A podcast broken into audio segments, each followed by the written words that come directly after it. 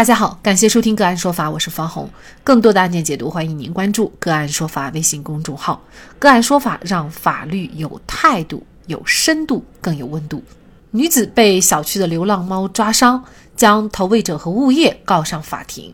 据中国普法报道，看到小区里的流浪猫很可怜，出于怜悯之心，偶尔投喂，没成想小猫犯大错，竟然把邻居抓伤了。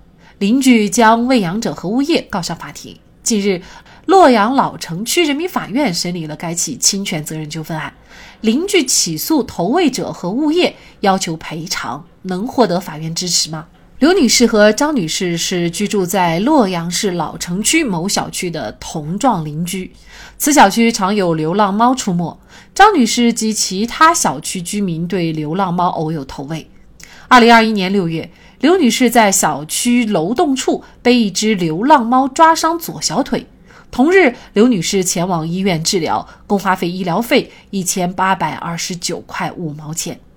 因为主张赔偿未果，刘女士将经常投喂流浪猫的张女士物业公司诉至老城区法院，要求支付医药费、交通费、打印费及光盘制作费、案件受理费等费用。刘女士诉称，张女士经常喂养流浪猫，造成小区流浪猫聚集，应该承担责任。物业对小区流浪猫未及时进行清理，致使产生流浪猫伤人事件，也应承担责任。张女士介绍，她只是偶尔喂养个别流浪猫，对流浪猫不构成饲养和管理关系，对小区流浪猫聚集更没有直接的关系。物业表示，他们曾在小区贴过宠物管理规定，对业主进行过规劝提醒，对流浪宠物进行过管束。投喂流浪猫狗也要担责吗？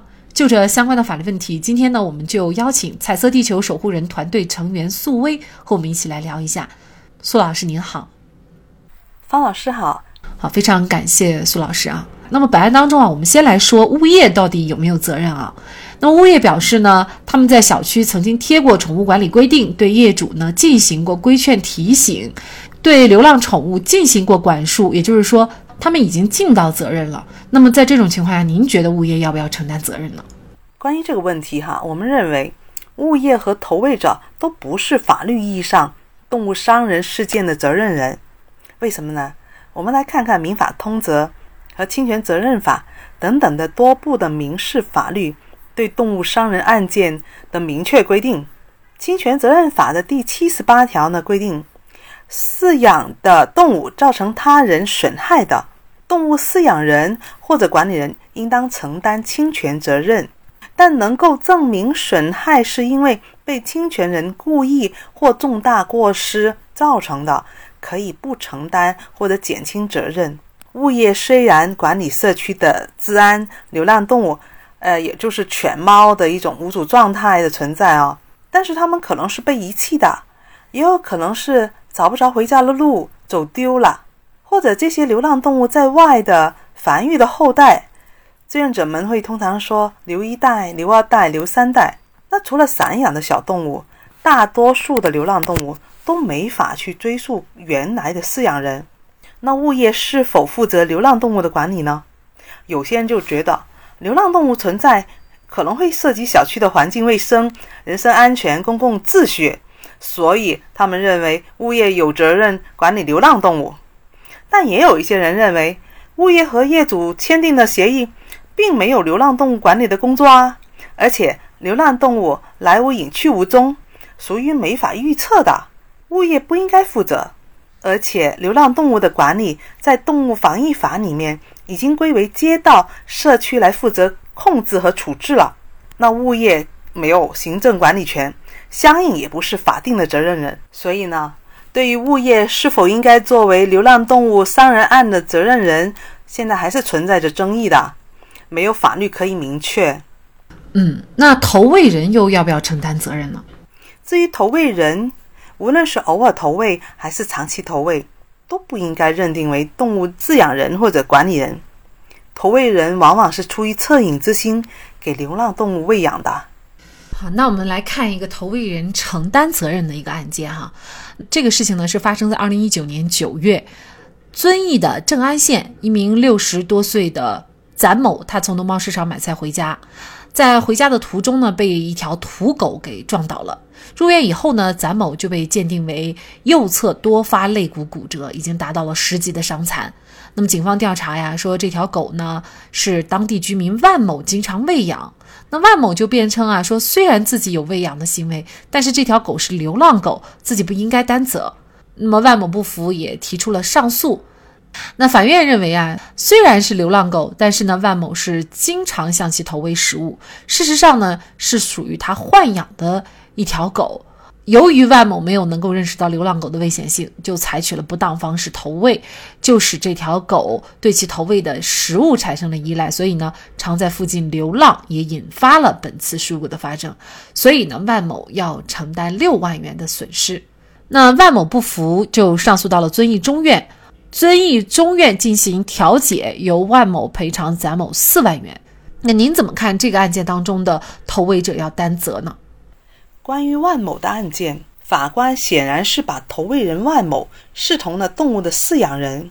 由于案情不详，也没法判断万某是属于长期投喂的，还是属于散养的狗。尤其在非城市养犬区，很多是散养的。那么就不再是投喂者了，而是狗饲养人了。而且每个法官的个人裁量自由，也不是真的可以全部借鉴到其他地区、其他案例。不同的法官有不同的见解嘛？那有人建议啊，不要向流浪猫狗去投喂食物，因为害处比较多。比如说，引发更多的流浪猫狗聚集，流浪猫还会破坏生态，比如它们会扑杀大量的鸟类。那我们到底该如何对待流浪猫狗？流浪猫狗该不该投喂呢？至于该不该投喂流浪动物，一直引发着民间的很多舆论的轰动，所以可以看出来，动物保护法的缺失在民间引起的混乱。爱猫者愤怒于让本来食不果腹的流浪动物成为野生动物，乃至于为整个生态系统背锅。讨厌猫的呢，终于找到了指责喂养流浪动物猫人士的出气口。不从根本上去解决猫狗被遗弃而成为流浪动物的问题，让人们成为负责任的办理动物的主人，这种口诛笔伐毫无意义。其实啊，社区出现流浪动物，这是不可避免的，不应该以捕杀投毒的极端手段。既然没法杀尽，因为杀了一批，自然又会有新的补充，也会造成了自然生态和水土资源的破坏。严重的甚至会造成公共安全威胁，知道吗？若投放了毒药杀害流浪动物，更触犯了刑法第一百一十四条、一百一十五条的投放危险物质罪，会处以十年以上有期徒刑、无期徒刑或者死刑。所以，很多物业还有一些不喜欢猫狗的人，他们投毒之前要三思，可能这个投毒行为一旦。掌握的证据就会触犯了刑法的投放危害物质罪，更是成为了触犯刑法投放危害物质罪的犯人了。所以这个法律责任要三思哦。现在全国呢，其实已经发生了多例小孩子、家养动物、流浪人群、野生动物误吃了毒饵中毒的伤亡事件。所以投毒罪可是不轻的，这个不是一个解决的方法。因为呢，猫狗呢都是为我们熟悉的陪伴动物，这就是为什么社区去捕杀流浪犬猫，往往会引起业主和全民的反对。因为这样残杀猫狗陪伴动物有违人类的伦理，造成人们的恐慌，让人们生活在这样的环境不会安宁和舒适。对于社区投喂流浪猫行为，不应该一概指责。甚至将投喂者认为是动物伤害的责任人，这个是跟路上老人家跌倒了没人敢扶的道理一样的。本来恻隐之心是一种人性善良的表现，是我们中国传统文化的美德。有一些立法完善的地区，比如就是我们中国的香港、澳门、台湾，往往是鼓励民众鼓励他们去救助流浪动物，而且有很多城市养犬管理条例。都有鼓励民间参与救助流浪动物的，但并不是每个人都有条件将流浪动物带回家赡养的，所以呢，不可避免社区会出现流浪动物。所以，对社区投喂流浪动物最好的做法就是教育引导爱心人士要注意投喂的时间、地点、卫生安全。有条件呢，要设立社区流浪动物管理组织，由街道、物业联合爱心的业主做好社区流浪动物安置、防疫、绝育或找领养。这样一来，解决了流浪动物引起的邻里矛盾，也大大降低了流浪动物伤人的风险。这样更可以营造和谐的人和大自然和小动物和谐相处的文明社区。本案当中，法院判决被告某物业公司赔偿原告刘女士各项损失一共是近两千元，投喂者张女士不需要承担责任。投喂流浪猫狗确实不仅仅是一个法律问题，更是一个社会文明的问题。流浪猫狗背后大都有一个不负责任的主人，流浪猫狗也是生命。它们怕死的心和人都是一样的。路遇流浪动物在保证自身安全的条件下，给他们一口饭、一口水，将它带离危险的地方。如果没有救助经验，就可以就近联系专业的动物救助组织。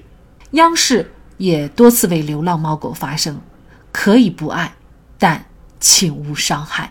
好，在这里再一次感谢彩色地球守护人团队成员素薇。更多的精彩案件解读，欢迎您继续关注我们“个案说法”的微信公众号。如果您有相关的法律问题，也可以添加幺五九七四八二七四六七的的微信号向我们进行咨询和交流。感谢您的收听，我们下期节目再见。